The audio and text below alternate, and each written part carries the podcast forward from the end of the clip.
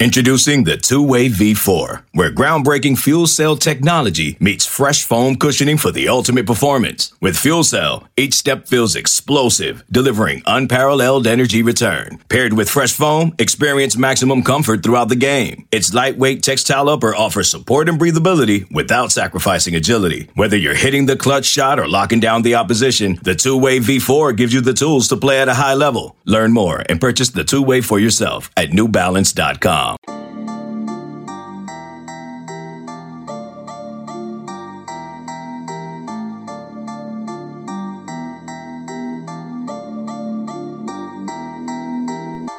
Welcome into the Illini Inquirer podcast. Jeremy Werner, Illini Inquirer publisher, and Joey Wagner, Illini staff writer here. And we are going to talk about some spring football. And we have a spring game on Monday night, 7 p.m. on the Big Ten Network. And we are going to take you through a little bit of a lot of what we've learned so far in our limited viewing uh, of spring practice, but a lot of interviews and a lot of access through Zoom interviews with the Illini staff and uh, the Illini players. Uh, but Joey Wagner, we're going to be in Memorial Stadium on Monday night, and there will be thousands of fans, uh, which is which is amazing. It's been a long time uh, since we've had that at an event. Um, obviously, I was there at the Big Ten tournament, and it was amazing what just a couple thousand fans in a huge Lucas Oil Stadium. It was it, really the senses were an overload for me because any other basketball game that would have felt like, man, this crowd's not that great. But after not having crowds for so long, it was awesome. And, and we had what a couple hundred fans at some of these games because of family and friends last year. But Illinois distributed 7,500 tickets. We'll see how many show up, but there should be thousands of fans, which is going to be the most for a spring game for Illinois football in a long time. Should be a pretty cool event. Now, I'm glad Bret Bielema uh, took the opportunity, reached out to these TV networks, set up with the Big Ten Network that, hey, we're going to be in prime time. We're going to have an opportunity for people to see us. How many people watch on Big Ten Network outside of Illini fans? I'm not sure, but recruits will see it. Illini fans can see it. It's just good publicity for a program that is trying to, you know, turn everything around right now.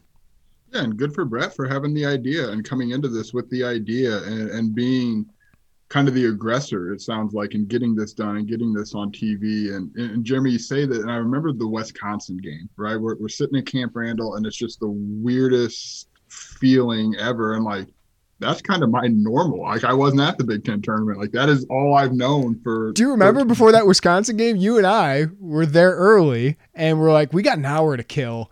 We went to Jimmy John's, and it was that weird moment. Where like, hey, do we take our masks off and eat next to each other? Like this, this is like the new like, hey, is this okay what we're yeah. doing?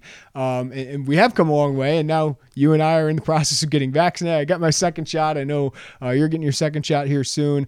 Um, but that that was the feeling. I just want to take us back to that feeling of what that first game was like. It all felt so odd.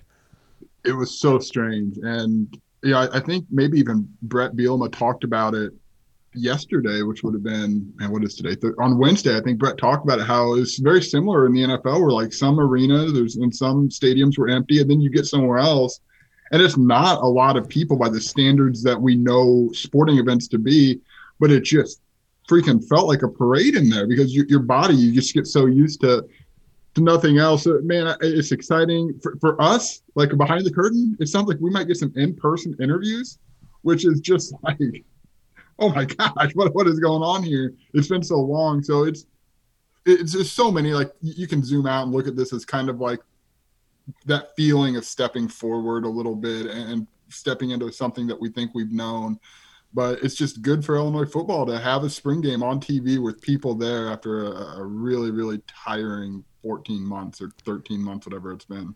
As for media, like Bret has been very um, accessible um, th- this program's been very accessible over the last you know couple weeks, but we haven't seen a lot. He has not opened up practice for us to see very much, and he's been honest with us. It's a he doesn't want us to report what they're running, what it looks like, even though we can take little things, Joey, from from positional drills, things like that, and you and I try to gather as much as we can of all of that, but. Um, you know, we don't know exactly what this offense will look like. Tony Petersen, I think, has been more upfront about what it's going to be and isn't as nervous about giving anything away.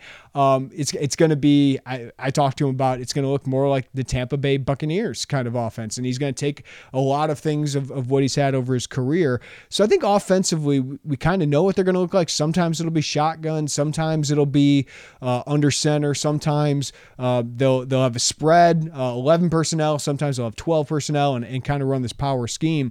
So they'll be versatile, uh, but I think we know it's going to be a run heavy offense where the quarterbacks don't turn the ball over, move the ball down the field. Uh, defensively, though, I'm really intrigued because Ryan Walters has played things very close to the vest. So has Bret Bielema. But I keep using the word multiple, whether people agree with it or not, Joey. Um, I think you're going to see 3 4 look sometimes. And Bret kind of talked about um, against Wisconsin, against Iowa, against those run heavy traditional teams.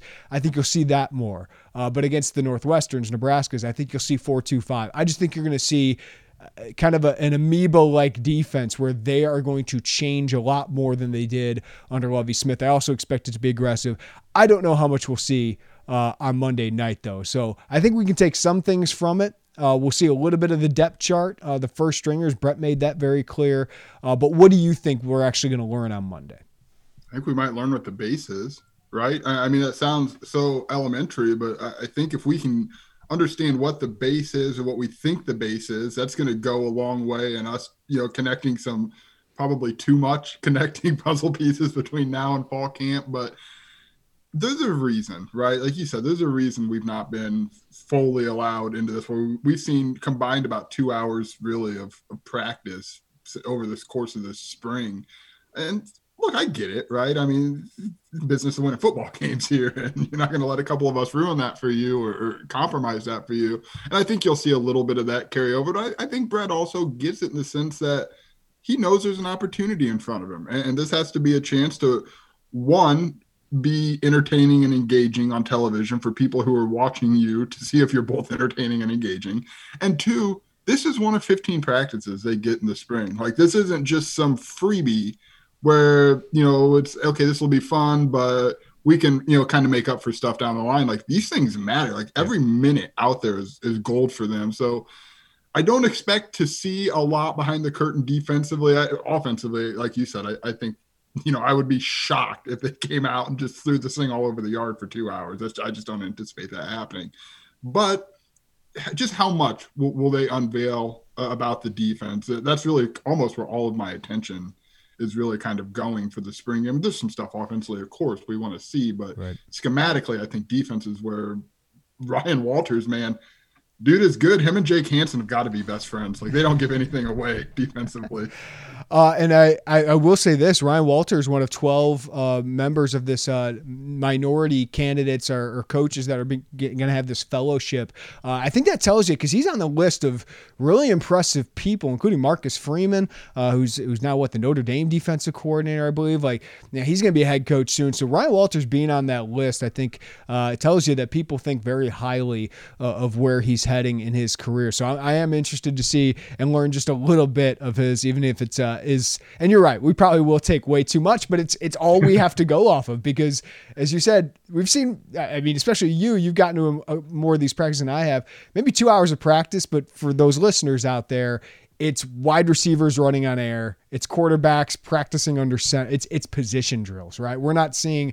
I think I saw like two minutes, Joey, of them lining up defense of like how they would run, right? And so it's really just the back end of the defense, yes. right? It didn't really incorporate any of the front end where we also have questions. And I feel like we weren't supposed to see that. Like they didn't get us out early enough that practice. So uh, I feel comfortable saying that now. Um, but yeah, I, it'll be very interesting. Let's go over some of the personnel position by position. We won't break down everything here. Um, but we will say like things we've learned or heard or things that intrigue us a little bit more of what we've learned through the spring.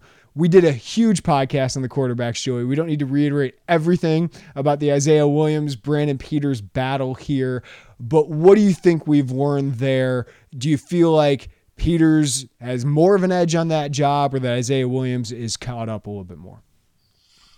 Uh, I think Uh, I guess it depends on what the starting point was, right? Like, was the start is our starting point that the press conference initially that we kind of really dove into as our starting point spring. I mean, I think Isaiah has caught up. Like this is a legit competition. I I don't think I would have believed that four three months ago. I, I think when we first talked to Tony, and I, I, just keep coming back to the experience that Brandon has, and this is all me speculating. And heck, we're gonna probably end up counting snaps in three days, right? like, but I, I, I just the experience matters, and I know it matters to Tony. I mean, he, said as much, right? He said Brandon has a kind of a I don't even call it a leg up, but the, the, the fact that he's been around this is six year in, in college is certainly meaningful, and that's not to discredit Isaiah because there's a reason Isaiah's made this a quarterback competition, and I think the fact that this is a converse, competition is more because of Isaiah yeah. than it is because of Brandon. I mean, I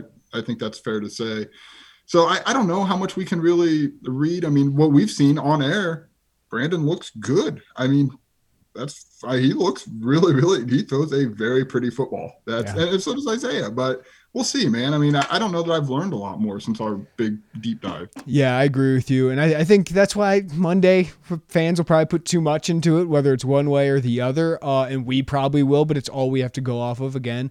Um, I would say I, I still feel the same way. I, I feel like this staff has learned more about Isaiah probably over the last couple months. Because even if Corey Patterson or you know Pat Embleton or Tim Knox, the guys who were, were on staff before with Lovie, could tell them about Isaiah, I think you have to see it. And I think you've heard them be a little bit more like, okay, we're starting to see why Brandon, despite having all the physical tools, maybe why he hasn't been that guy yet. Why why he hasn't been the top 100 prospect and hasn't, you know, he's he's started Big Ten games. He's led Illinois to a bowl game. He started games for for Michigan as a redshirt freshman, but there's just something not there quite yet. And while he had great performances, uh, we can go to Michigan State game, the end of the Wisconsin game, Nebraska last year.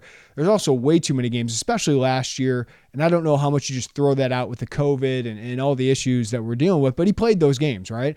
Um, there were too many games that Brandon didn't give you a chance. Like you were uncompetitive and you just couldn't. And, and I know there's wide receiver issues, but you, you, just felt like you got behind and you just couldn't dig himself out of a hole. Uh, Isaiah Williams has natural leadership qualities that Brandon hasn't quite shown, and vocal ability that Brandon hasn't quite isn't quite natural to him. And Tony Petersen has talked about it. That said, I still think Brandon Peters is a starter week one against Nebraska because He's a more polished passer. Uh, I think he, he avoids mistakes better than Isaiah Williams. I think he's a more accurate passer, even though that hasn't been a strength of his. Uh, I just think he's what they want in a quarterback. The question is, does Tony Petersen think Brandon Peters helps them win games more than Isaiah Williams? Because Isaiah Williams, if Petersen wants to, could go like if Petersen wants to, he can just say, I'm gonna I'm gonna run more with Isaiah because I just think he's got this hit factor. He's a more he's he's tougher for defenses to scheme against. And if we have Isaiah with a, a poor group of wide receivers, with Chase Brown, with a good running back group, uh, I think that's how we best win games. But I think Isaiah does have to show more consistency as a passer. And in the limited uh, you know time we've seen them, Joey, I still think consistency as a passer is an issue for Isaiah. And I'm, I'm a huge fan uh, of Isaiah Williams. And I think he can be a successful quarterback. Brandon just certainly has an edge there. It, it just is it a big enough edge? Right. And, you know, if we want to go beyond those two, let's be honest, it feels like there's a pretty, I don't want to say sizable because Matt Robinson's kind of in like, to me, it's those two. I know this is a little off topic, but it's yeah. those two. Matt Robinson's a tier of his own and then it's kind of a pretty sizable gap, I think, in, in terms of comfort of where you would be um, putting somebody into there to win a football game. And that's not to knock. I mean, we've seen Coran Taylor, and, and I thought he had moments, but he turned it over a lot. So, you know, when people hear like the quarterback competition, there's a reason I think we're talking only about two people here. And, and that's just where this is right now. But yeah, I think to all your points about Isaiah, he has it. I mean, right? He has it. Uh, he's had it. Jeremy, you've covered this kid for I don't know how long. As yeah. a kid, I mean, he's not a kid anymore, right? He's a college college adult, and you've covered him forever, and he's had this it factor since forever. Yeah, and, and, and another thing I want to add, Joey. Sorry to interrupt, but the, the last no, thing, and we'll move on to the running backs. We want to go through this quickly. Um, is I, I don't think you change Isaiah to wide receiver. I, I don't think you do that because one, is he going to be ready to be a slot receiver by, by the spring or some or, or the the fall? I'm not sure. Is he is he your best slot receiver? I'm not sure. Plus, there's a lot of value in a backup quarterback, right? I mean, it's, it's, probably more important for him to be a backup quarterback than in your wide receiver rotation. I think there's more value there because Brandon is is not stayed healthy throughout his career with concussions. Last year was COVID, so you kind of throw that out. But you need a number two guy, and I think there's a huge chasm, as you said, uh, not only between Matt Robinson and those next guys, but Isaiah and Matt Robinson. So I, I think it, it's very important for him to stay at, at that position, at least in, in, my opinion. Maybe that changes as they move forward, and and if neither of them is good enough, Joey. Uh, Illinois showed interest in some in some grad transfer quarterbacks this spring. Um, it, it's possible one comes open in the summer and say that guy is better. Uh, he he can give us a better chance to win now and in the future. Moving on to running backs, a position both of us are high on, Joey. I think we're even higher on him now. Chase Brown is bulked up to 210. It looks like it's really good weight that's not going to slow him down. Reggie Love looks fantastic, uh, and the staff seems very high on him. Uh, we did hear Jakari Norwood had a pretty good uh, scrimmage the first time around, despite missing some time due to a, a, fa- a death in the family. Uh, and then Chase Hayden uh, certainly seems to look the part and is a solid depth piece. So even though Mike Epstein, unsure whether he'll come back, unsure whether he'll continue to play college football after all these injuries, you still feel pretty good about that running back room. Yeah, I think it's. I mean, I, I looked at last year's stats, and it's, it's hard to you know just I quickly looked at them. It was really a two-person running back committee, right? It was Chase Brown, it was Mike Epstein, and now you look and to me, you know, Mike Epstein's not here right now, so let's just look at the, the backs that are here.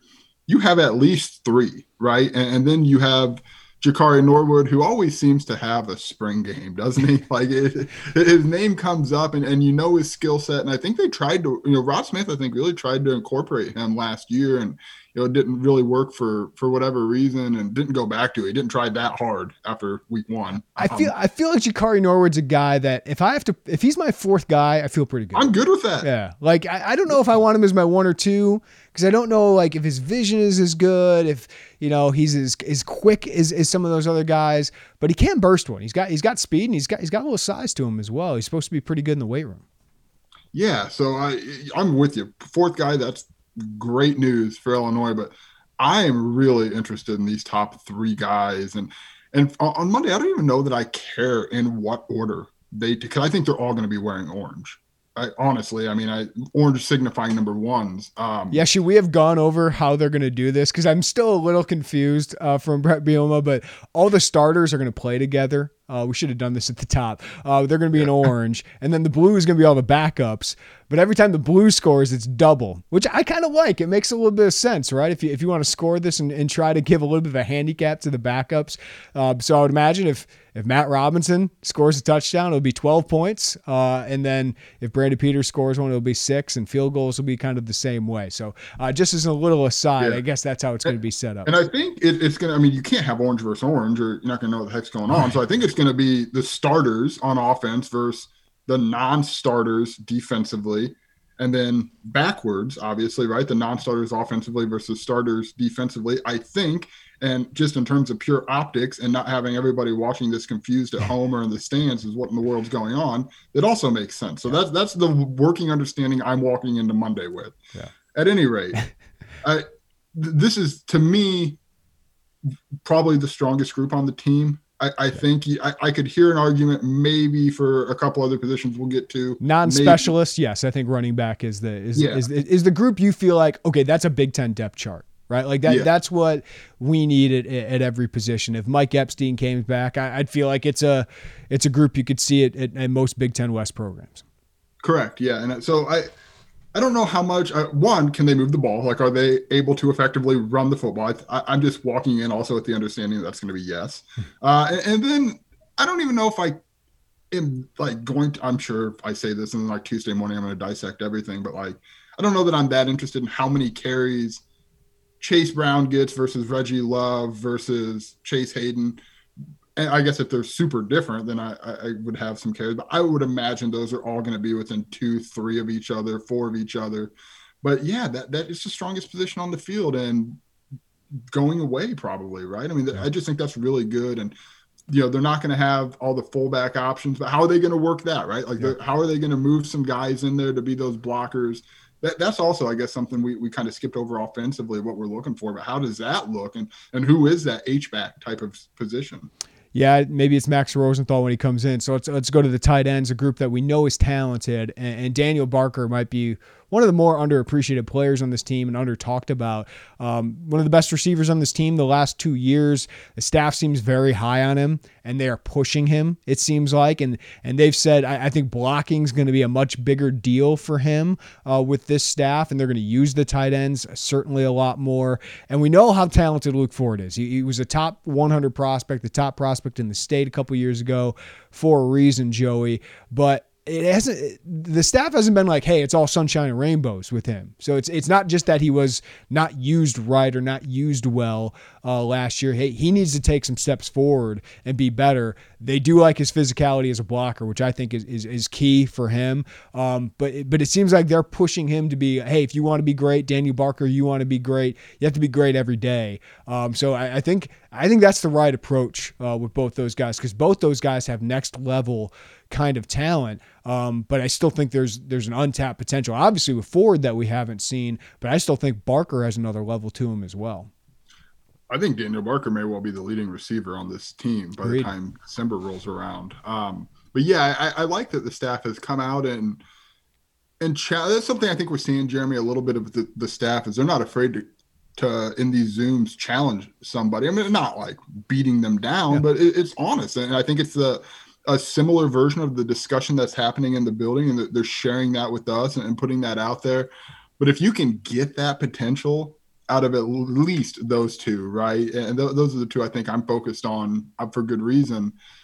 That is a really really good one-two punch. It, it just is. And I, I, think you know there's a lot of fans who hear like we're going to use the tight end and say yeah got it we've heard that before yeah. call me when call me when they have more than like one catch in three weeks. Right. So that's, I mean, we'll see. I mean, I don't think Bret Bielema and Tony Petersen have to prove that, but I, I think there is a, like a trepidation for fans because they've heard it before. And, and Illinois always seems to have these tight ends who are just these like freaks, but aren't freaks until they leave Champaign. Right. Uh, I will add, you want to talk about how much importance they put into this position. They're moving everybody to tight end. Everybody's like, a tight end. Any walk on, you want to play tight end, you come in. Uh, Tip Reiman uh, is moved there, and he's getting some first string reps, and, and the staff speaks very highly of him. I remember he camped at Illinois. He's an impressive athlete, just didn't have a lot of bulk to him, uh, but 6'5, he seems like he's added a lot of strength. So it wouldn't surprise me if he's a guy, I don't know about this year, but maybe in a year or two, who's really part of that rotation. Uh, if he can be reliable, he's certainly got the length to it. He's got some athleticism.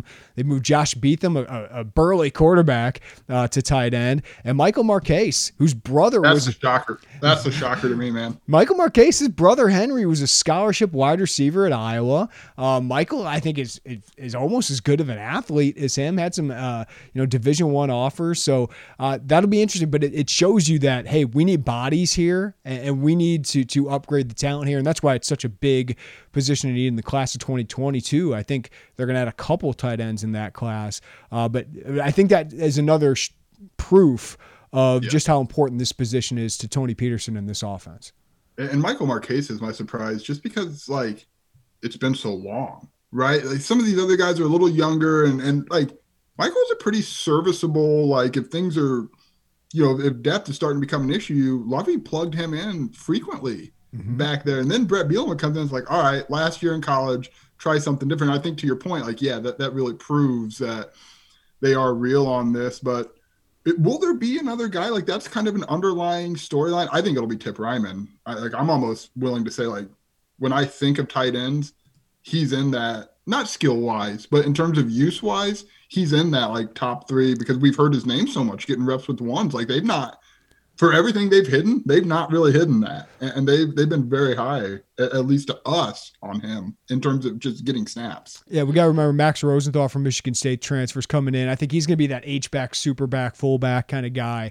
Daniel Barker clearly um, is kind of that hybrid tight end uh, who's, who's going to block a little bit more, but I think you'll see him in motion a little bit more. And I think Luke Ford's that inline traditional uh, tight end that you see at Iowa and Northwestern, Penn State uh, all the time. All right, wide receiver, you and I have talked about this is a, is a big position of concern, uh, and I, I remain that way. Uh, I, I, think Donnie Navarro, I think, probably opened this staff's eyes as he did the last staff's eyes because they talk about him so much in his approach. Uh, he's just a professional with the way that that he works, uh, the way he studies the game. Um, he, he's just he's just that kind of guy who's going to get the most out of him. And I think he's going to get open a lot more. And, and, to be honest with you, I was a little surprised they didn't use him more last year, um, given the the way that he had been productive for him the year prior. Uh, the two X factors for me here, I, I, don't really have a younger guy, and you know I know people want us to talk about Marquez Beeson, um, but uh, I think the two key guys of this group are Brian Hightower, the Miami transfer, who has a load of talent. We saw flashes of it last year, especially when Isaiah Williams was in the game. Huge body, huge catch radius. I think he can be a physical wide receiver, stretches the field a little bit. Not as quick, but uh, there's there's some Amator Bebe kind of kind of uh, you know comps there. The other guy who's really intriguing me, Joe, and you and I have talked about him personally offline here a little bit, Khmari Thompson is is one of the first guys in line for drills. Don't know if we should look too much into that, but I have. And the way Tony Petersen talks to him about slot, he's not talking about just some quick, you know, small guy like James Frenchie or, Kyron Cumby, who's now moved to running back. Um, it, it's a it's a quick guy, fast guy, but also a physical guy who can take contact. And Khmari Thompson at 6'1", 210 pounds, he's what I think they're looking for there. It's just he is so unproven. He has not really done anything at wide receiver. The last staff moved him uh, to, to defensive back because of a necess- a necessitating depth there. Um, so, but he he is a guy with the tools. He's just a very unproven football player. He's probably in the top two percent of fastest players on the team right? I mean, if there's a couple guys off the top of my head that would be up there, but he is. He certainly is, and he's built for it a little bit. I, I'm with you. I also think we maybe seen a little bit more of like a a leadership role out of him at times in our very limited viewing. I think there's a reason. I don't think this staff does anything on accident, and maybe I'm reading too much into this, but I think there's a reason he's one of those hype guys for the spring game. Mm-hmm. I mean, he oh, he's just a pretty good speaker. Like we we've kind of known that about him a little bit. But uh, those I, that, I do remember like Dominic Stampley was one of the guys getting marketed. Yeah, yeah, yeah a couple years ago. So uh, they thought he was going to make an impact though. But I think that does say they they think he's going to make an impact. Yeah. Well, you look at the other guys. It's Owen Carney. It's Tony Adam. I mean, you're starting to see a little bit of that. But I I think the thing that intrigued me the most, and I could be off base a little bit, but like George McDonald has said we're trying people like we don't want to just have out you know these are our outside receivers these are our slot receivers. We want to have position versatility there. And I he said you know like Donnie Navarro has been working outside which we've only known him to be a slot receiver in his time at Illinois. And to me when I heard that the my the light in my brain said well maybe that frees up some some slot snaps for Khmari Thompson because his build, his speed, the whole package there, if they can get that out of him. So that's where they line up, in what order they line up is really like the focus to me. And then of course, like, can they catch the ball? Like, are, are they able to to enhance this passing game from zero? And we'll see. But to me, I, I think we've got the kind of the gist of who. Yeah. It's just the how, the order, and maybe some look there's always we should put this caveat every position has somebody in the spring game where it's like whoa. Who's that you know, guy? Alec, alec mccarron had a pick six two years ago right? You know who my guy this group is going to be for the spring game? Carlos sandy Carlos Sandy's oh. he's getting a lot of reps, man. This is a huge opportunity for him. It is. Um, it it's is, a huge yeah. opportunity for guys like that, and uh, he's made a couple catches uh, apparently that that have really impressed the staff. So listen, I don't think he's going to be a huge impact guy, but I think it's a guy that during a spring game could have a good performance, and maybe it gives him a chance to get in the rotation. As for Beeson, um, you know, I, I've tried to temper expectations. I hate to be that guy, but he's a really talented player, really talented athlete. And his career so far really stymied by that injury. And I think that really affected him last year. I don't think he was confident. I don't think he was fully healthy. Uh, and I, to be honest with you, when he played, he wasn't very physical at defensive back. And I think that's what part of why maybe he's made this move to wide receiver. But uh, I, I, the coaches didn't scream like he was going to be an impact guy, right? Like, so I've just tempered my expectations a little bit about what I think Marquez Beeson is going to be. Maybe he can end up by the fall. He's got enough reps. He's so talented that he has to play. but I'm not plugging him in to, to my starting lineup, Joey. And plugging him in is is my guy that's like, yep, that guy's definitely going to be a, a, huge part of the offense. Could he be? Yes, because he's so talented. But there's a big transition undergoing right now. Yeah, I'm not ready to do that until the middle of training camp. I just don't think. I, I again, it's just a really hard decision, a hard uh, change to adapt to. And again, got all the tools to do it, but I need to see it. I, I just need to see. He played this position for exactly two weeks now in college, so I guess reserving my yeah. my excitement here. Yeah. All right. Offensive line. Um, I think we know three guys for certain will be starters, and that would be assuming Alex Palczewski is healthy. But I think it's pretty clear Palczewski, Vederian Lowe, who's who's the left tackle, Doug Kramer, center, all super seniors are going to be part of that starting rotation. And I'm starting to think Blake Jeresaty uh, seems to have one of those guard spots uh, uh, wrapped up. But there does seem to be a pretty big competition elsewhere. Julian Pearl has really impressed this staff, and, and if Palczewski is not healthy by the opener, I would imagine Pearl would be the starter right tackle. Looked pretty good last year and really surprised us. Of of all those redshirt sophomores, he, he seemed to emerge as, as maybe the best of them. But uh, Verdis Brown started every game last year, and he, he seems to be facing a competition uh, from some other players, and, and that includes uh, Jeresaty, who's playing at left guard right now. That includes Alex Pihlstrom in that mix. That includes Jordan Slaughter. Um, so it seems like they got seven guys who will be with that first group, and they'll rotate them, Joey, and maybe those guys change positions a little bit. I think you'll see Jeresaty play center and and have those guys mix it up. But it does seem like to me, Joey, this is the most competitive we've had for first string spots in the offensive line. And, and I take that as a very, very positive sign for Illinois football because going from first to second string uh, the last four or five years, it's been a massive drop off for Illinois. Well, for some of those years, they didn't really have a full second string. I mean, it, it just in terms of talent, in terms of numbers, in terms of development, all up. I mean, I've been on the beat for three years, and I remember that first year. It's like, oh my gosh, who who might be like considered second I mean, string? The fact that Palczewski had to start as a true freshman, it was it was really a really terrible sign because I mean, he held his own. I mean, Vederian Lowe started as a true freshman. Larry Boyd started as a true like that was ridiculous. Like that that's a bad spot because Palczewski was 275 pounds, uh, soaking wet hey, this sounds kind of silly now because he's about to make a lot of money in two weeks. But like Kendrick Green played defense for a year, and then all of a sudden he's starting at guard on on now again. Really, really worked out for all the guys we're naming. So it yeah. sounds kind of silly now, but time machine back and think about it back then. That's not uh, happening in Iowa, right? No, it's, it's not no. So you, I'll tell you, Jeremy, I, I, I kind of like sold off my mental Alex Pihlstrom stock a little bit. Like I was like, okay, cool story. He switched. He held his own for the most part in terms of like literally what he was asked to do was a lot last would, year. Would the kid say got that bag because he got the scholarship? Like was that him? Yeah, him. got the scholarship. Yeah. Well, that's what that is. What the kids say. Yeah, yeah, he did get the scholarship. Yeah, I, am not hip with the, the kids, but yeah, it, it appears. Hey, I lear- I learned today a new Gen Z uh, word. Apparently, did you know when a pitcher is dealing that it's a shove, like he's shoving? I have in my life not even come close to hearing anything. Thank you.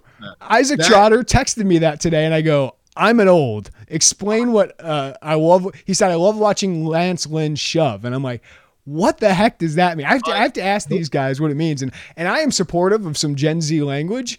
Uh, and, and Isaac's a millennial, young millennial. But like, I'm supportive of some of that language, but I go, I have no idea what that means or why you guys use it. But apparently, it's just he's he's he's dealing and he's you know throwing it by people.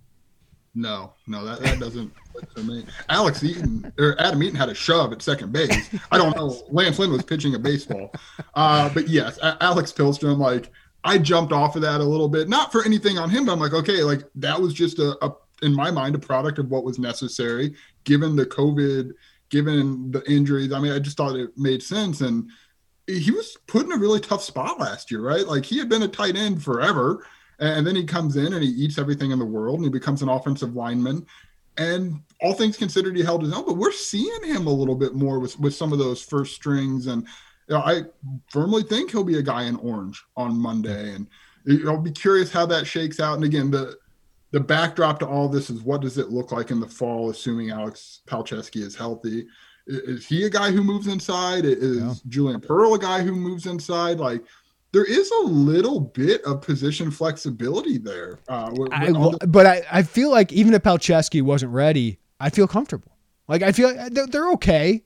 I'd, I'd, rather have Palczewski healthy, sure, yeah. but like I feel like they could be okay, right? And I think that's a really good sign. Uh, they also just have massive amount of numbers of scholarship players on the offensive line, and we just haven't been able to see. Is like you know I've seen Josh Poor in the second string center, right? I've seen Mozak Pala look like. Uh, I guess the kids call it a unit that's, that's I know another, that one. Yeah, yeah there you go. Uh, you certainly turn into one. Man. yeah, um, Mozak Powell looks fantastic, but he's raw. Like I, I haven't seen enough. I love digging into that, like the second and third string lineman who's who's getting better. Uh, we just haven't been able to see that. All right, Joey, let's take a quick break. When we come back, let's break down the defensive side of the ball. This episode is brought to you by Progressive Insurance. Whether you love true crime or comedy, celebrity interviews or news, you call the shots on what's in your podcast queue. And guess what? Now you can call them on your auto insurance too with the Name Your Price tool from Progressive. It works just the way it sounds. You tell Progressive how much you want to pay for car insurance, and they'll show you coverage options that fit your budget. Get your quote today at progressive.com to join the over 28 million drivers who trust Progressive. Progressive Casualty Insurance Company and Affiliates. Price and coverage match limited by state law. You can now relive the best moments of the UEFA Champions League 24 7. The UEFA Champions League channel is a new 24 hour streaming channel serving non stop goals, highlights, and full match replays from the world's most prestigious club competition. Reminisce on your favorite moments, legendary players, and brilliant goals with the UEFA Champions League channel streaming around the clock on Pluto TV and the CBS Sports app. All right, Joey, let's focus on the defensive side of the ball uh, now. And, and it's kind of an area where I feel like because they're distant from us when we actually get into practice, we don't get to see much of them. We see uh, Andy Buh's linebacker group, whatever is left of them, whatever is healthy bodies uh, that they have out there. And we get to see Aaron Henry work, which is a lot of fun. But Kevin Kane's off in the distance with his offensive uh, uh outside linebacker group. And Terrence Jamison, I feel like I haven't barely seen any defensive line play uh, during this entire spring. So, spring game, we'll get to learn a lot more. Uh, but the defensive line group, uh, is banged up a little bit. I mean, Roderick Perry and Jamal Woods, two of the main pieces that are back this year, and um, I, I, think Roderick Perry is one of the most important pieces that they've gotten back as a super senior. But it does allow us on Monday to see a little bit more of the young guys who I think we are high on, uh, but still have a little bit more to prove. Uh, but there's a defensive line group that I think is, is going to play different roles uh, in this kind of defense, which at times I think we'll see two of these defensive linemen on the field with two outside linebackers. And at times I think we'll see three of these defensive linemen on the field with two outside linebackers. So the difference between a 4 3 look, 4 2 5 look, and, and a 3 4 look there. Um, but th- this is a group that I think has some potential. Um, and, and I think maybe a group that Bret Bielema came in here and said, man, Johnny Newton, that's a good looking prospect, or, or, Keith Randolph, you know, a guy that's got, I think, four years of eligibility still left with the extra year. Man, that guy could be pretty good. And, and who's this big man, Jamma Calvin Avery right here? Uh, and, and can we get the most out of him? Um, there's some talent up there, and they seem to like Sedarius McConnell as well. Throw in Trayvon Riggins, Quinton McCoy. Um, I, I'm interested in that group because I do think there's some potential up there, but but a lot of unknown, which is why I think it's important Roderick Perry and Jamal Woods are back. Yeah, I think right now when we look at this defensive line group, I, I'm really interested in the young potential of it because I, I think it's probably got the most young talent uh, of most position groups, I think, on this team that could be pretty good. I mean, most of the other position groups are pretty seasoned. I think I, I like the offensive line once you get past that, but there's just a lot of guy, young guys who I think we could see – and we have seen a lot of, right? We, we've seen, relatively speaking, a lot of Keith Randolph, a lot of Johnny Newton for good reason. And now we'll get a chance to look at them. Look, I think we know what we're going to see out of Rod Perry, right? Like we come come August, we know what Rod Perry is going to be. You know, we'll see what extra coaching does with him. Another year of Big Ten. We'll see what all all those details. Do you do you think Illini fans? And I'm not trying to say like I, I don't know if Illini fans know how good he was last year, and, and I know because the the season didn't go so well, um, and, and he wasn't available the last couple games. But he was really good. I, I, thought he lived up to the hype. I thought he was one of their most important defensive pieces. Like I know Owen Carney had bigger stats. I, I thought Roderick Perry was more disruptive uh, consistently throughout the season. So I just want to give a little bit of a shout out to him because him coming back, like out of all the guys coming back, it wouldn't shock me if he's the one that's drafted, if he's the one uh, that makes it in the NFL. So I, I thought, you know, Owen Carney, Isaiah Gay coming back, and we'll talk about them with the outside linebackers. That is hugely important. But I thought equally or even more so was Roderick Perry coming back. Yeah, I agree. And that's just kind of the nature of the defensive tackle position, yeah. right? Like, unless you're this generational human, you're probably not going to put up these wild stats. I mean, but if you look at them, he was disruptive he ate up blocks, he freed up space. I mean, he, he was just really good. But uh, one of the things, Jeremy, I'm interested in this defensive line is like, it sounds like they could be fairly interchangeable at, at some positions. Like we know Calvin Avery's probably not lining up outside. He's right? a nose we, guard. We know, yes. we know Roderick Perry is probably going to be a nose guard. Like we, we know these things, but you know, I think Johnny Newton kind of alluded to. It's like I'm going to line up in some different places, and I think Ryan Walters, who like we talked about, is the king of keeping secrets. Kind of almost the other day said something. He goes, "Well, I'm not going to give away everything for you, but I, I think we're going to see some of these guys move around. So how he uses." Uh, this defensive line group. And again, I like the young potential. I think we're going to see. I don't think we just saw a lot of Johnny Newton last year because they needed to see a lot of Johnny Newton. I think he's really good. I think Keith Randolph, every year Keith Randolph plays football, feels like this large leap forward because he is still so raw, relatively speaking.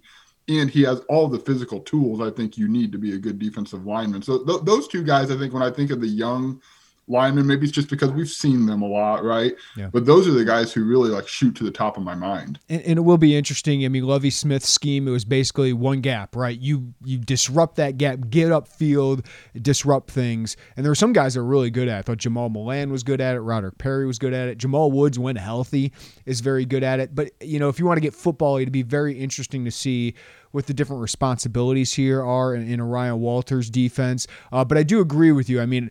Calvin Avery is, is a nose guard. He's going to be on the shades of, of the center, right? And, and I think Roderick Perry will mostly play that role as well, but he's good enough to play a three technique.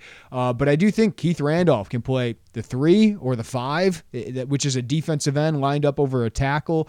Um, I, I, think you can see Jamal Woods doing both those roles. I think Johnny Newton uh, is versatile enough to play those roles. Sedarius McConnell eventually will be that. So again, I think we're talking multiple, versatile. I think that's what you're going to see a lot out of this defense so that uh, the opposing offense doesn't know exactly what's coming at it, which felt like it was the case uh, last year.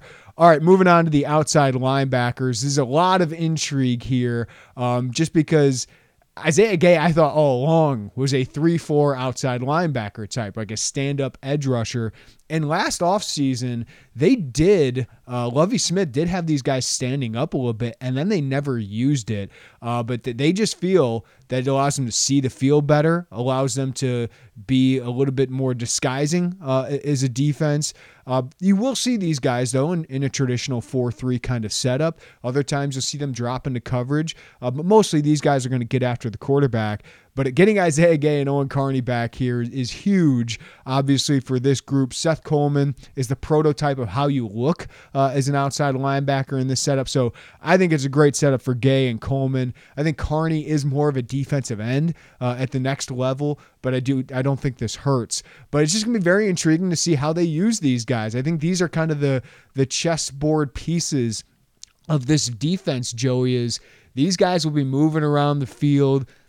And these are the guys that you're like, okay, what is that guy doing uh, before the snap? And, and it might surprise uh, a defense. But this is what, I mean, Wisconsin's defense, um, these have been the playmakers. You think of Zack Baun a couple years ago. Um, these are the guys that really disrupt things. And I think Illinois got some talent here, at least for the next year, especially with Gay and Carney and Seth Coleman. Yeah, I agree with that. I also think when I think of this position, I do lump it in still with the defensive line. I, I, think for reasons obvious. I think there's so much more in the Venn diagram. There's so much more overlap with them than with you know if you just share a name, right? With the yeah. inside line. I, we could talk a lot about them dropping into coverage, Joey. I don't think uh, it's. I think that's going to be a much smaller percentage of the time, right? What, what do these guys do well? Let's get after the quarterback. Agreed, and that's what you know, I, I, think, like you said, I think Owen Carney's probably more defensive end. So, like, if he's dropping into coverage, I'm, you know, maybe hold my breath for a second. Not saying he can't do it. I just don't think he's as equipped as Isaiah Gay or Seth Coleman to do it.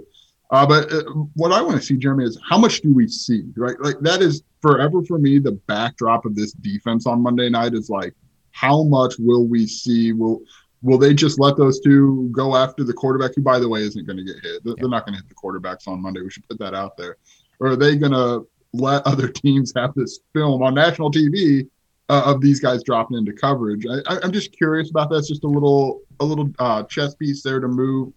But this this is an interesting group, Jeremy, and you know Cooper Davis is another interesting guy. I mean, I know he had some pretty nice offers, if I'm not mistaken, before he picked Illinois. Uh, is he not the flip from Missouri? Am I remembering that correctly? Yeah, after yeah, the coaching so, change. So there's some interesting younger talent there too. I mean, Ezekiel Holmes has also been around for a while. What what is he going to look like in this? Talk about all bus team. Ezekiel Holmes has always been all bus team. It's just he was a really good basketball player like Seth Coleman and Keith Randolph coming out of high school. Got some really late good offers. I think Michigan State uh, had offered him late in the process as well uh, out of Texas. And he's always looked the part as, as a football player. Just how, how, good of a football player is he? Uh, and he's just been he's had a lot of injuries and, and the development has been stalled there. So he is an intriguing um, body type and, and athlete at that position this whole position is intriguing because it's new, right? Like it's new, I guess. Like new is always intriguing. I think it's going to be this crazy different thing. I think it's going to look a, a, little different, like you said, maybe standing up a little bit more, like those parts. But I think when we collectively think about this defense, it's like, oh, the outside linebackers. Like when the roster first came out, well, Illinois media almost crashed Twitter when we saw five guys move to outside linebacker, but it was it shouldn't have been that shocking. I do think it's um I, I, do think it's a noteworthy change, though. Uh, yeah, it is, no doubt. It's a change that signifies this defense is going to look different, and it's going to be.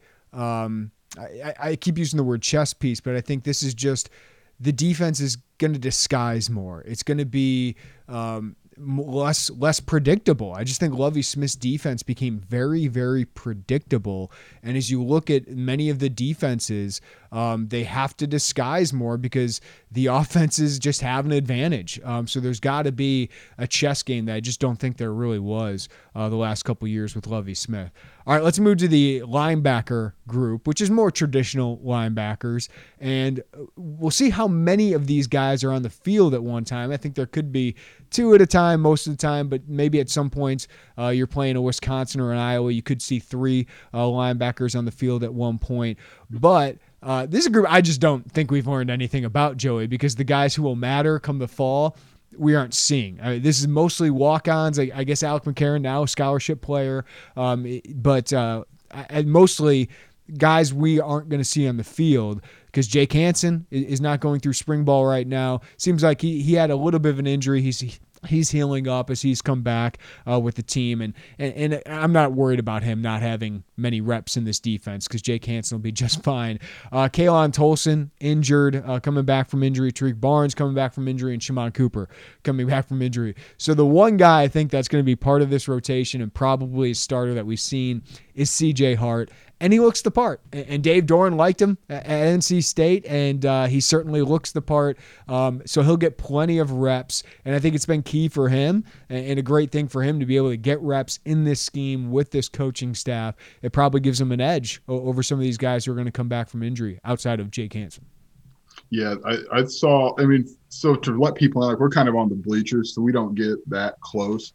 But we did get like the other day on Tuesday, we got pretty close to some of the linebackers. And CJ Hart, like, is much bigger than I thought. Not in a bad way. Like, I just looked at him and, you know, he'd always been, what, tw- 10, 15, 20 yards away from us. It's kind of hard to get a look at him. And then you see him, it's like, oh, yeah, this is what a power five linebacker looks like. Yeah, just for comparison, like Khalan Tolson is a physically impressive, like jacked yeah. guy. He's six foot two twenty, right? He's a little undersized, like height wise, lengthwise. If we want to get into the board talk here, um, lengthwise than a lot of linebackers, right? CJ Hart is a power five looking linebacker. He's six foot one, 230 pounds. And I believe sometimes I, I don't believe these roster height and weights. I believe that one was CJ Hart. Right. But to your greater point, this is such I mean, I, I, don't know how much stock I'm putting into seeing this position on Monday because this is the most incomplete position in spring ball. I mean, I mean it's, going it's, away, it's Hart, right? it's Hart and McCarron as your starters, probably, right? Yeah, and was it McCarron or Coughlin, Sean Coughlin a few years ago had a pick six. That's all I'm saying. Like it's gonna, something's going to happen with those guys. I mean, like Mark Mondesir we'll see a lot of Dylan Rosiak, the the true freshman. Hey, getting a little buzz out of out of him. I mean, look, it, spring enrollees is something Bret Bielema likes, or early enrollees, I should say. Uh, he he indicated that he'd like to get up to eight nine. I, I believe was the number he gave us.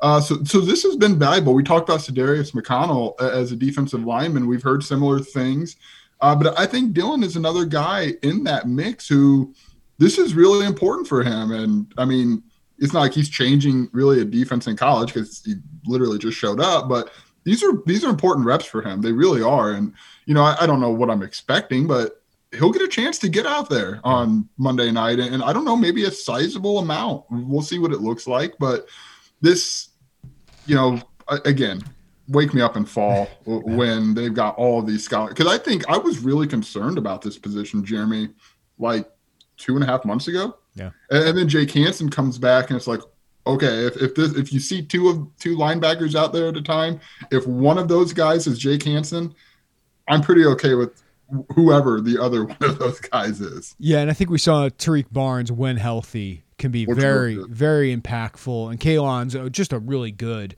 uh, mm-hmm. player. Uh, and I, I, I, still am high on Shammond Cooper. I know people think some of these four stars come in and they're going to be stars right away. It's just usually not the case unless you have a physical freak like Regis Ben or Martez Wilson, right? Like most of these guys need some time. And Shammond Cooper is a very good football player. And, and every time he's been on the field, I feel like he's around the ball. Um, so I think once he gets back in, in the groove here, I think he's still going to be a very good player and maybe somebody that, that steps in for Hansen uh, next year. So I, I feel feel, yes, a lot better with Hansen and Hart uh, as a part of this group. All right, let's move to the secondary. And I, I would say Aaron Henry among the assistants is one of the most entertaining to watch during practice. Would you say Bart Miller and George McDonald are the next two in that group? Yeah, man. Like, so similar to the defensive linemen, the wide receivers generally work on the other side of the field for us. But they came over and they went did a one on one drill with the deep, deep uh, cornerbacks, and dude, George McDonald is fun to watch coach football. Like he is much because he's so calm. I, I think in the, the zooms with yeah. us and, and, and, very reserved. But you get him out there, and this guy has got a lot of energy, and he's obviously very, very well thought of in the industry. I mean, he's going to have his chance sooner rather than later at some point to move up the ladder here. But yeah, th- those to me are my top three. I think uh, Bart's uh, just a good old American offensive line coach, isn't he? Oh my gosh, he, he was. uh I think you and I talk like much more Luke Butkus than Bob McLean yeah. in, in, terms of personality type. Uh, but I would say the recruiting angle, uh, just a little turned up, uh, a little bit more in, into it recruiting wise. I would say than Butkus. Probably so. Yes, I, I think there's a body of work that would indicate that to be the case. Uh, but yeah, man, I. It, I don't know where we at. We're at Aaron Henry, right? Yes. That's what we, we started talking about. Aaron uh, Henry's Aaron Henry, like what we see in the Zoom is what we see in practice too. No doubt, man. He this guy loves his job. I mean, period. He loves getting this chance to go out there. And I really like the top two guys he has in the cornerback room. I think Tony Adams, we thought that was a big return when he announced his return, and it was. But I think the more we hear a little bit uh, from some of these guys is like this is a really really big deal to have Tony Adams back. He's they're very high on him. At least my read on what they say about him and how he carries himself. And Devin Witherspoon is a like their read on him is the exact read you had. Like the second game he showed up out there and didn't give a crap about who was in front of him. He was getting to that football. He's he is Keynodo Hudson, right? Like he, I mean, that is Keynodo Hudson's guy, and he basically mirrors Keynodo Hudson uh, on the field, which is this fiery, undersized, but I'm better than you kind of feel. And, and I mean, there were two plays last year that just stick out in my mind with Devin Witherspoon, and uh, he, was one of the biggest bright spots of a bad secondary last year for me.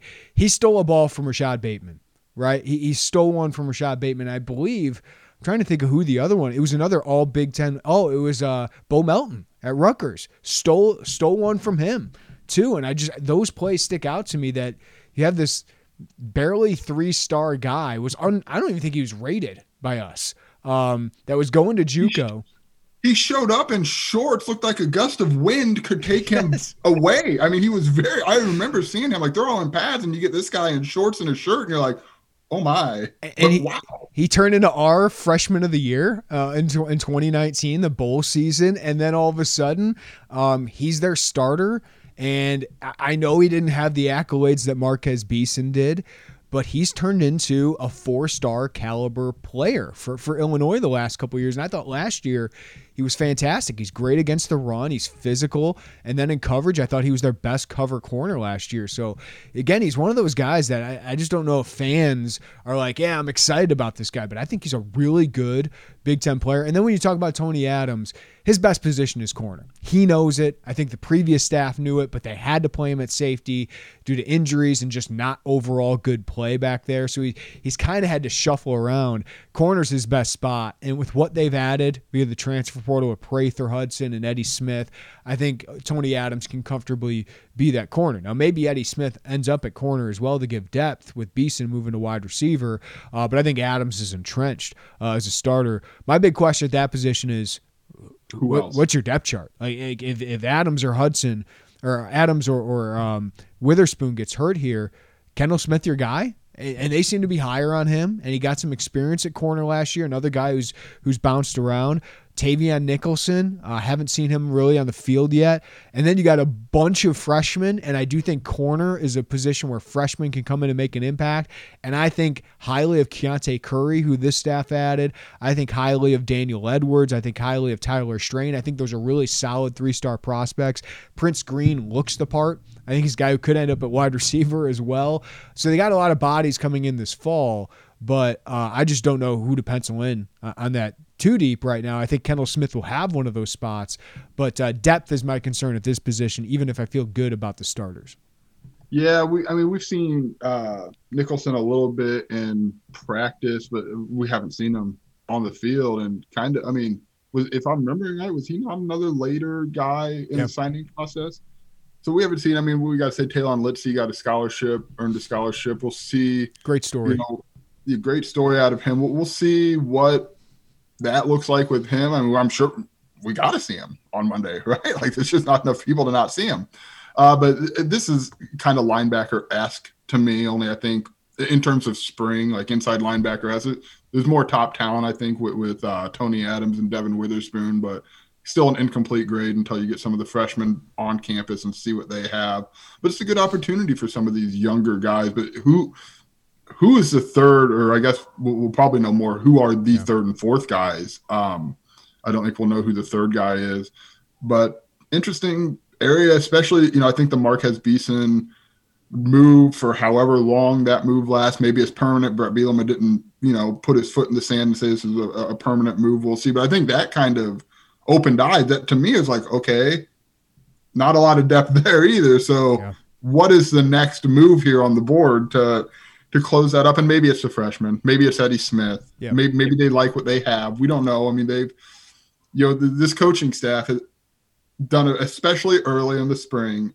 Ha- haven't really singled a lot of guys out. They, have talked about all of their position groups as collectives, uh, which is uh, to me not that surprising. You're not trying to put a lot of names on the boards for people right now if they don't know them. But we'll see. Maybe we'll get more of that in the fall. But I think that also is why when they talk about Tony Adams, like they have, we're like, okay, that means something because they don't do a lot of the singling out like that. Right. Uh, yeah, I think the answer could be Eddie Smith to give you depth at corner mm-hmm. if you mm-hmm. feel like it. Uh, feel better about safety, which we'll get to here. Or I, I, think this is a position that you could look in the summer and, and add a transfer. Right. I, they, you can add a blue shirt. Maybe there's a scholarship left. We'll have to see. But um, I, I, think this is a position that if you can add a multi-year guy to kind of hey, once Adams is gone, we got another guy in the in the wings here. But uh, the, there's a lot of freshmen coming in at that position, and I do think that's a position a freshman can succeed right away. We've seen it with Witherspoon, Adams, Hobbs uh, in the last couple years. All right, safety is a position that that was bad last year. I mean, it's just frankly was one of the most underachieving positions I think on the team last year. Even though I thought Adams played okay, um, and I, I, thought he was you know fine starter uh, in the secondary, and, and I thought Quan Martin had really good moments late in the season, but Sidney Brown did not play well last year. Derek Smith was, let's just put it, I, I thought it was a disaster uh, at safety last year, even though I think he's a, a good presence in the box as a tackler. I just thought he did not look like a, a safety last year. So this group, I think, though, this staff seems to feel okay about. Uh, Prather Hudson gets out of the group. I think he gives them some reliability, a veteran presence, uh, obviously a hungry uh, walk on. Um, but it seems like Quan Martin has really established himself with this staff. And, you know, he played corner early in his career, had three interceptions as a freshman. And as Isaac Trotter continued to say, there, there, there was some luck involved uh, that, that some of those interceptions ended up in his hands, but he made the plays, but he seemed to struggle uh, most of the rest of the year. And then last year, the last two years really struggled to establish himself at corner really struggled as a sophomore. Then last year moved to safety. I think that when he was recruited i thought free safety was his best position and that seems to be where he found himself uh, as a free safety in the system. I think he's rangy he is a ball hawk he's got some size and physicality to him as well. So i think his emergence here as a veteran i mean this is his fourth year here and he's got a lot of playing time. I think he's got 13 starts uh, as an Illini here, Joey. I think that helps. Sydney Brown in new defense, I, I, think could help him, but I think he's more of an in the box player. Uh, and then you had Hudson, Derek Smith, Kirby Joseph. There's a lot of guys who've played a lot of football in this group. So I'm interested to see how much they improve with a new staff and, and just kind of a new scheme here because I do feel like there is some talent here that just they haven't gotten the most of uh, the last two years. Yeah, I'm actually way higher on the safety group than I reasonably should be, given that I watched this same safety group almost, you know, short of Prather Hudson last year. Uh, t- so to me, Lovie's defense was linebackers, right? Like that was the head of the snake, the heart of the. De- I'm starting. I don't know this to be true, but I'm starting to get a vibe like maybe that position in Ryan Walters defense is the safeties. Um, I, I, just think he talks about him a lot. He, he obviously that's the position he personally coaches. Yeah. Uh, so I, I don't know. I, I, again I don't know that, but I'm you know the reads I get maybe indicate that a little bit to me. I don't know. Yeah, I, I want to put this out there. I think we're going to see three safeties on the field sometimes. Yeah. Like I, I think in a four-two-five look, which I think you're going to see that a lot against the the Nebraskas, the Northwesterns, the Minnesotas of the world.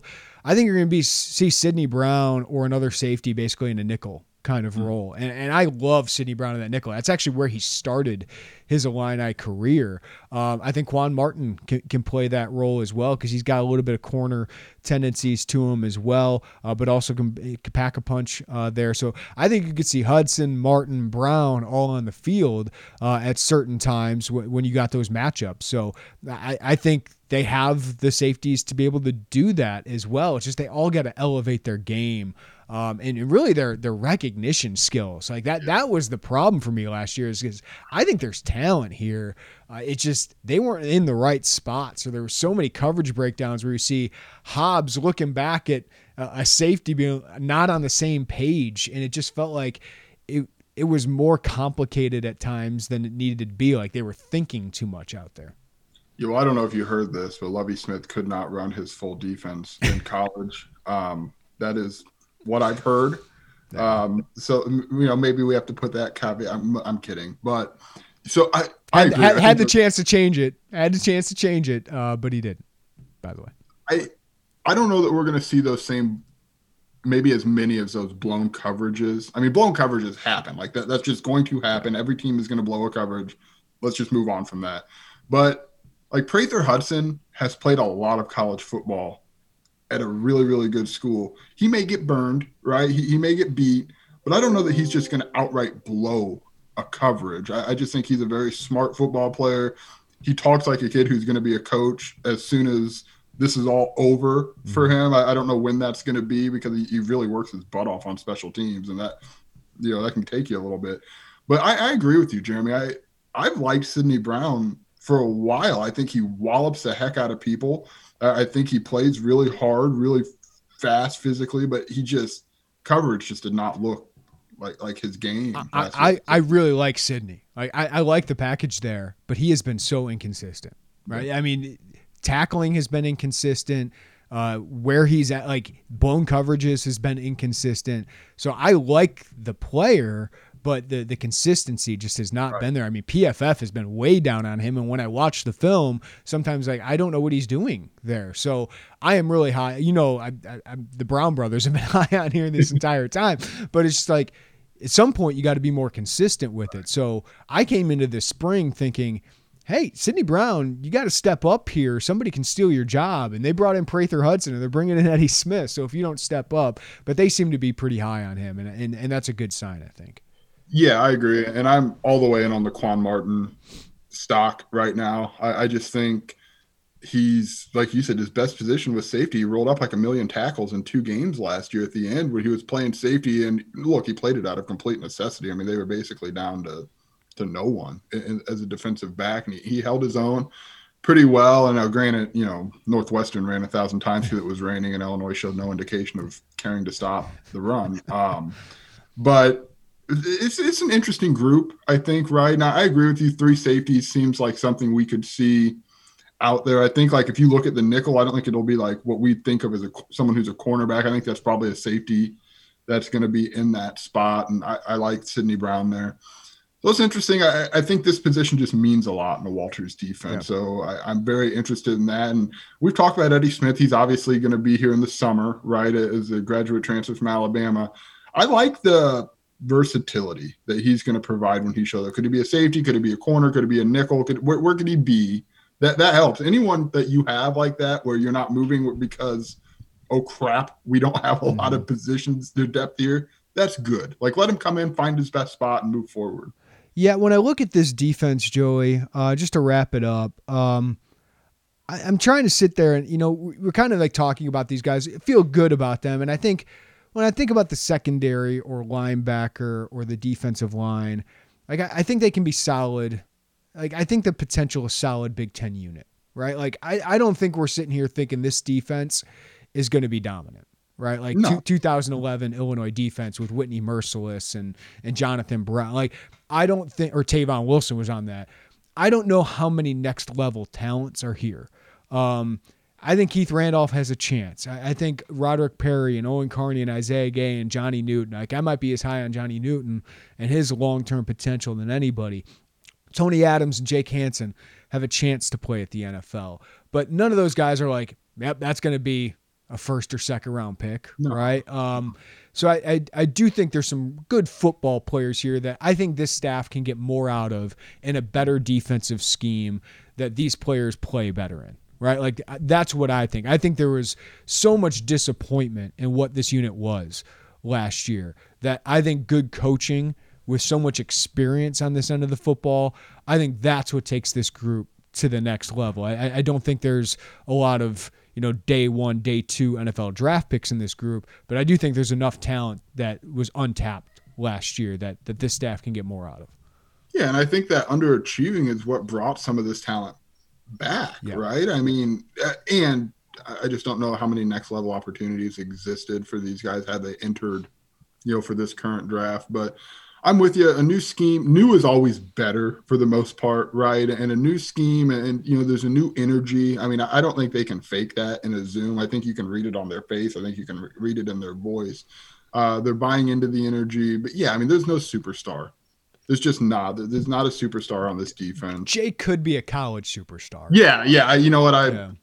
I shouldn't have excluded Jake. I just haven't seen him. Yeah. Like when we go there, I just kind of forget a little bit about him. But yeah, he's he probably is pretty close to a college superstar. He puts up just ridiculous numbers and has done that. But probably if, if he's a draft pick next year, it's it's a late one, right? Right, right. So we'll see. I mean, I I think the whole, you know, like you said, maybe people kind of roll their eyes at the multiple, multiple, multiple. that should be the opposite. Like if you're a fan and you hear multiple with the defense at Illinois, cartwheel through the street because it just hasn't been that. Because that's new that, that is new. Like Lovie Smith ran a nickel his first couple years, and then they just ran four three. They ran base the entire time, and and I mean, coaches were willing to say like, we know what they're gonna do. They do what they do. They said it in their press conferences. Everyone. Like you got in, it's almost like, are they saying that? It's like, well, why wouldn't they? I suppose, right? I, I mean, think not... offenses loved playing them, and and the and the statistics proved it out. All right. Uh, before we wrap up, let's talk about uh, the specialist, which this would have been a huge question mark if not for the super senior rule. But now it feels like we don't need to talk much about it because we know Blake Hayes is one of the best in the country. We know Ethan Tabel rarely misses a snap. Uh, I don't think he has missed a snap in the entire career here. And we know James McCourt has a big leg, uh, but isn't the most consistent. And uh, I know we didn't bring up Caleb Griffin as a wide receiver option. It's a fun story. I would be surprised if Caleb Griffin, uh, cracks the wide receiver rotation. I think it's probably more likely he steals the kicker job. And it seems like he's done a good job, but it does seem like James McCourt uh, is going to be that guy. So I just don't have big questions there. I guess we'll get to see who the returners are or who's in the mix as returners here, Joey, which is an interesting one because Illinois just has not had a lot of impactful returners. I mean, they put Caleb Griffin back there last year just to catch the ball as a punt returner. I guess Dre Brown had a really good year as a kick returner. Uh, but I guess that's a storyline to watch, and I think that that that's an interesting one for like a Kyron Cumby or um, James Frenchie or maybe even a Marquez Beeson uh, could be an interesting option back there. But I, don't. There's not a lot of drama otherwise back here because these guys are all returning for it feels like their their fifth or fifth and sixth seasons, right? it does sound like there's going to be some sort of kicker competition type thing. Bret Bielema kind of laid out that they, they were going to do some field goal stuff. So that'll be interesting what that looks like. You know what I'm interested in, Jeremy, is the the units, the the the coverage units, because Bret Bielema has said like, I don't, we're going to put starters on on these, you know, kick return, punt return, kick coverage, punt coverage, which is interesting to me. I, am not saying it's bad, but I, I don't know how much of that I remember seeing. Uh, I, I, think Bret has really put an emphasis that like this isn't just a forgotten. And look, Lovie didn't you know indicate that special teams was a forgotten phase either. I don't want to. I, I mean, Lo- Lovie prioritized it even more than Bret. I mean, Bob Ligashesky was one of the highest yeah. paid assistants, right? And that's all he did. He was with those guys uh, all the time. Bret kind of lets these guys do their own thing with the GA, I believe, yeah. right? Um, and he's not they're not on top of them as much. Like Bob was running around the, the practice field all the time and, and they had they had in-person instruction all the time and I, I will give Lovie Smith a lot yeah. of credit for that. He had really good uh, special teams units for the most part. I know fans remember the bad moments, but for the most part that was a, that was a really good special teams unit. Yeah, and I'm curious. I, most of my interest, I, I'm not really. I'm with you, man. I, I think we know what we're going to see out of the kicker, the punter, the long snapper. Maybe Caleb Griffin surprises us a little. I don't even know if it's a surprise. Maybe he takes a job. But I, the, the, coverage units is interesting to me. I, I just who's out there is going to tell me not a lot, but it's going to. I think it's just going to be interesting. Might see more starters. Bret said uh, on those yeah, that's what I'm saying. Units, like if yeah. we if you look up and you start see a couple starters, like oh, well, hello. You know, I, I don't know that I I don't remember how much of that we saw in the past. Did um, and, and, I got it from Lovie's angle. Like that's a that's a good sure. opportunity to to rest your guys, and if you have capable, I mean that's where walk-ons can make their hay. That's where guys like Kendall Smith uh, have really shined. Devin Witherspoon is a fantastic uh, gunner. Um, so like some of those guys, like I understood why I love it. You don't want to get them injured. You don't. And if you got capable players, and and Ligashesky always seemed to find guys who would buy in. Like Michael Marquez was a really, really good special teamer, um, and, and, I would imagine he still is. Um, so yeah, I think that's that's an area that will be interesting. To see how many starters Bret will actually put out there, but that shows that he thinks that's a that's a really important area that I want my best talent out there. But I do think there's an injury risk to that too. Yeah, I do too, and that, that'll be how you know he said we'll have starters. We'll see how many. I think like Prather Hudson, I don't know that he's going to be a starter. He's going to be a rotation guy. Uh, if he's not on special teams, that might be the first question I have in our in-person press conference. but um, you know, uh, quick, just to, to kind of wrap up a little bit. Uh, logistically, I just want to know what this looks like for them. I mean, we, we kind of knew like, okay, Rod Smith is going to be in the box. We you know, we knew all these things, and ultimately they're not going to matter, and they may not even hold true come fall. But I just want to see how Bret Bielema, what a sideline looks like under him, what what all of this kind of lays out as, and again, it's not going to probably change the outcome come Friday or come Saturdays next fall, but it's just we're still learning here, right? Yeah. Like, and fans are still learning what all of this looks like, and ultimately, it's I think it's a good opportunity. I know, you know, Big Ten Network, it's good, man. Yeah, it's good. Sometimes I feel like we're going to put I, I don't want to be that media member who says, oh, we're putting too much of a big deal on spring game because it is a huge evaluation opportunity. Like this staff's going to put a lot of weight into what they see in a spring game because it's the closest thing you can get right now to a game. Now, it's only one of, I think, three scrimmages they're having this spring, uh, but they're probably the most reps they'll have here. Uh, plus, there's the under the lights on TV when the bullets are flying right? Like this is a huge opportunity for some of these players uh, to make their presence known, but it is one of of many, right? Like and and for us, this is our only opportunity to see them. For this coaching staff, it's not. So this spring game does matter in the evaluation process, but it's not the only thing that matters. So if Jakari Norwood has the most yards as a running back, that does not mean he'll be the number one running back. It's pretty clear Chase Brown and Reggie Love have the best opportunity to be that. Chase Hayden will be in the rotation, but Jakari Norwood, if he has a big game, it could give him a chance to crack that rotation or possibly pass one of those guys up. So I think that's the weight we have to put into it is, hey, it's an opportunity for these guys to shine. Um, and, and maybe it helps them in the competition for one of their spots, but it's not everything. Correct. All right, Jeremy, who is your spring? Who who is your? I don't want to say breakout because again, like you said, I, am not going to put all the eggs of spring evaluation in one game.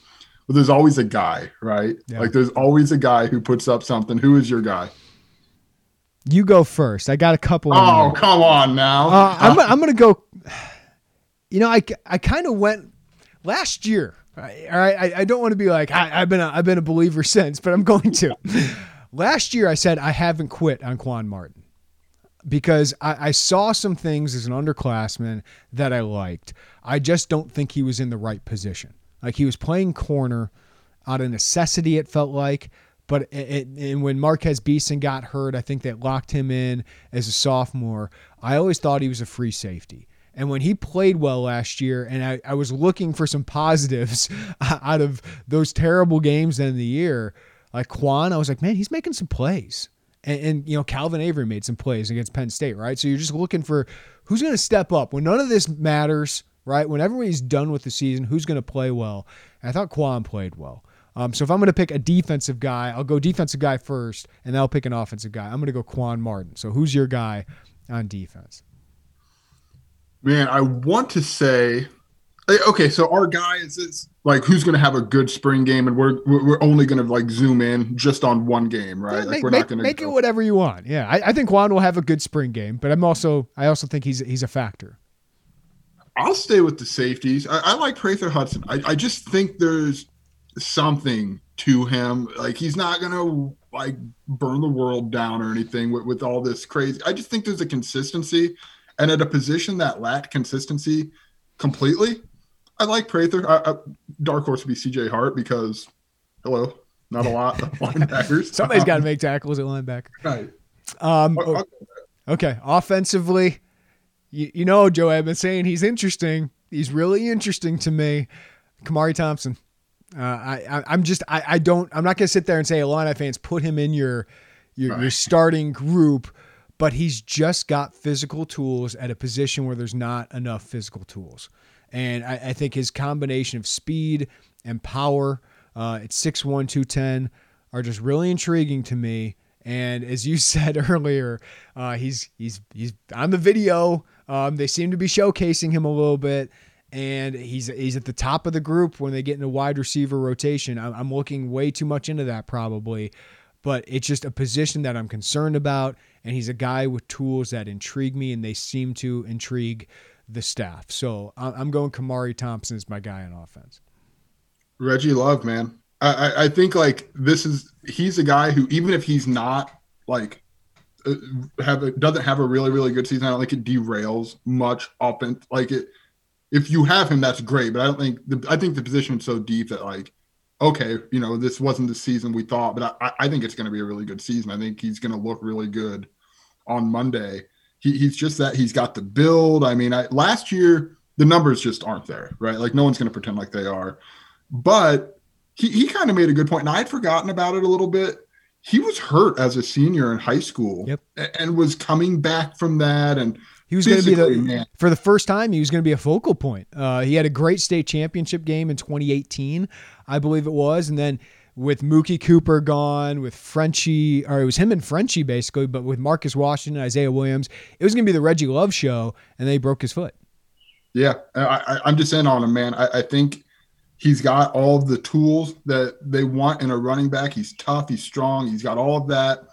He's my guy. I, I just think like you know, you jumped on Chase Brown last year, two, last yeah, last year, two when, years ago when they got him. Yeah, yeah. they got him, and I turned on film of watching him against Michigan and Syracuse. I go, that looks legit. So yeah. yeah. Reggie will be the guy that I I jump on. One more, Jeremy. Two more. My walk on to watch is Ooh. Tip Reiman. Walk on to watch is Tip Reiman. Love it. Walk on to watch. Oh, I didn't have a walk on to watch. Um, you know, I've always liked Bryce Barnes, but he's hurt right now. Um, I mean, Reiman is the guy that the coaches have mentioned. I'm a big fan of Ty Lindemann. He's five foot five, but He's that kid is catches. that kid is cat quick. Um, so if if he got like the ball in space, like he's not getting through anybody, which is always my concern with with Kyron Cumby as well. Um, but man, he can make people miss. I I I'd like to see him in the returner battle, man. Yeah, he's yeah. he's this short little guy, but man, he's quick and fast. Uh, is there any other deep cuts that, that we want to get to? This is Isaac Trotter's favorite part of the podcast. We're an hour and fifteen plus minutes into this already, Joey. If you're still with us, we lost you a long time ago. if you're still with us, you will you will appreciate um, deep cuts. Is there any? Um, Brevin Jones is still kind of thin to me. I, think he's listed at 275. Love his potential, but he's got to add some strength. Tank Wright's got to get some strength onto him. I love Blaise Sparks does not need anymore. Like he he looks the part of a, a Big Ten offensive lineman. So does uh, Pfeiffer Griffin. Uh, Brody Wisecarver and, and Josh Gesky are, are freshmen who got here early. That, that doesn't mean they're going to play. Um, obviously, with so many offensive linemen, but it's always good for those guys getting the strength and conditioning program uh, right away. You got any other deep cuts here? One or two, and you might hate me for this, but I I don't think he's going to be that consistent. But I think there's going to be a play where Moses Okpala moves a human being like 95 yards, and people are going to be like, "Oh my God, this guy." And I don't know, he might just have one play and he might get beat for the next rest of the game. But he's interesting because I, we've seen a little bit of him just because like when the offensive linemen move over to work with tight ends, he's you know the tackles I should say he's one of the tackles and I think he's the third right tackle right now. If you had Palczewski, Pearl, and then him, right? Like he's working with Jordan Slaughter the time I I've seen him, and I think Slaughter's obviously a second stringer. Um, so I, I think Okpala is in there, dude. Like he's he looks the part, and there's a world of potential there. It's just when I watch him, and this goes back to high school, it just there's a lot of frenetic movement, right? It just feels like there's a lot of movement that he doesn't need to have. And I've always said he kind of looks like a fawn learning how to how to stand, right, and and how to walk because it feels like there's so much uh, energy with him. Uh, but it's just it's just learning the game, harnessing all of that, and, and turning it into a football player. But um, there's a world of a ceiling there with with Okpala. Okay, my one or Anthony Shipton is going to get some reps, right? I mean, by virtue of injury, he's going to get some reps. One of the most interesting looking people on the team. Yes, yes. And Jaden Jones Watkins is going to get some reps. Walk on from Fisher, cool story. Kind of didn't he like lose a wallet and somebody found him? I don't know what he's going to look like, dude. And somebody but, looked at his huddle film. Was it Legs? I, I think it might have been Legs. Legs. Yeah. It, Legs like found his wallet. They Googled him. They saw he played football at Fisher. I, if I'm remembering this story Dude, correctly, I am the driver of the Ligs fan club or the, the president of the Ligs fan club. Um, I, I, I love that guy. That guy was was great. Give me him. Just we'll see what he's got. I mean, look, oh. they don't have a lot of cornerbacks right now. He's going to play football. He's going to get out there. We'll see. Uh, I didn't. One. I didn't think our deep cuts would extend to Jaden Jones Watkins, but well done. Well, we're running. You know, look, we're kind of running out of deep cuts. so we got a Hugh Robertson one. one here. Last one, oh, guy, a guy from guy from our generation. I would like to see an old fashioned punt off between him and Blake Hayes. Oh, wouldn't that I, be a dream? I still haven't. I still haven't gotten my Hugh Robertson interview, or you haven't either. Come on, we'll get it. We'll get it. Last one, over under 0.5 touchdowns for Luke Ford. Um. Um. You know what? Yeah, I'll go. Do it. I'll go. Do it. Yeah. Because they, they got to get the people going. The people want Luke Ford, and I think Bielema will give it to him. I think they've got fireworks ready to rock in, in, one of those end zone for a Luke Ford touchdown. You know, last year when people started going like, ah, Luke Ford 400 yards, I was like, oh, whoa, okay. Let, us get cool. let's let's get Luke to 10 catches. If he gets 10 catches in his first eight games, right? Like, hey, that that's building something. I get it. He's he's an exciting guy. It's the same thing with Beeson. Like, you get these top ranked guys, you want them to succeed right away. Um, but it's just like we kind of got some you know vibes last year when when Rod talked about him. It's like, yeah, he, he's got to put it all together, right? And we've kind of got that from from Bielema as well. So I mean, world of talent. I, I love talking to Luke Ford. I think he could be great. Um, but it, it, just feels like you know there's still a process of putting it all together yeah. with him. It, we'll see what happens in the fall, but I'm picturing a red zone attempt sometime in the second quarter. Uh, there's a walk-on linebacker who's you know, God help the, him. You get the misfortune of having to cover Luke, and you just throw it up to the moon and let Luke Ford get it and score a touchdown. Yeah. I'll take the over. Yeah. And boy, will it be! I think that place will go nuts. That's what I think Luke Ford is. He's a great physical blocker and a good red zone target. I think Daniel Barker's the guy who makes plays between the twenties yeah. uh, for the most part. So uh, that's that's where I think Ford can be really really valuable, and I think this offense will certainly help it. All right, I think we covered the heck out of a spring so game for people. all right. I hope you guys all enjoyed that. Have fun at the game if you're going or if you're watching it. 7 p.m. Central Time uh, on the Big Ten Network. And of course, we will cover the heck out of it. I have the 10 things we're going to watch uh, at the spring game. I think we covered most of them uh, in this podcast, but we'll have it uh, in written form here coming up this week. And we'll cover out the standouts, everything we saw uh, from the spring game as well. Uh, Joey Wagner, always appreciate the time, man. I appreciate it, man. All right. Uh, get all your information at IlliniInquirer.com. Thanks for listening to the podcast. Subscribe to us, rate us, review us, wherever you get your podcast. Everybody have a great day. Take care of each other. We'll talk to you next time on the Illini Inquirer podcast.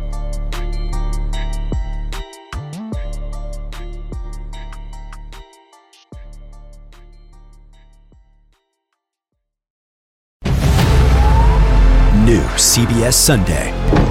You collect rewards, right? This is how I make my living. When something is lost, everyone's looking for something. He finds it. You strong swimmer? So so. So so. So so's okay.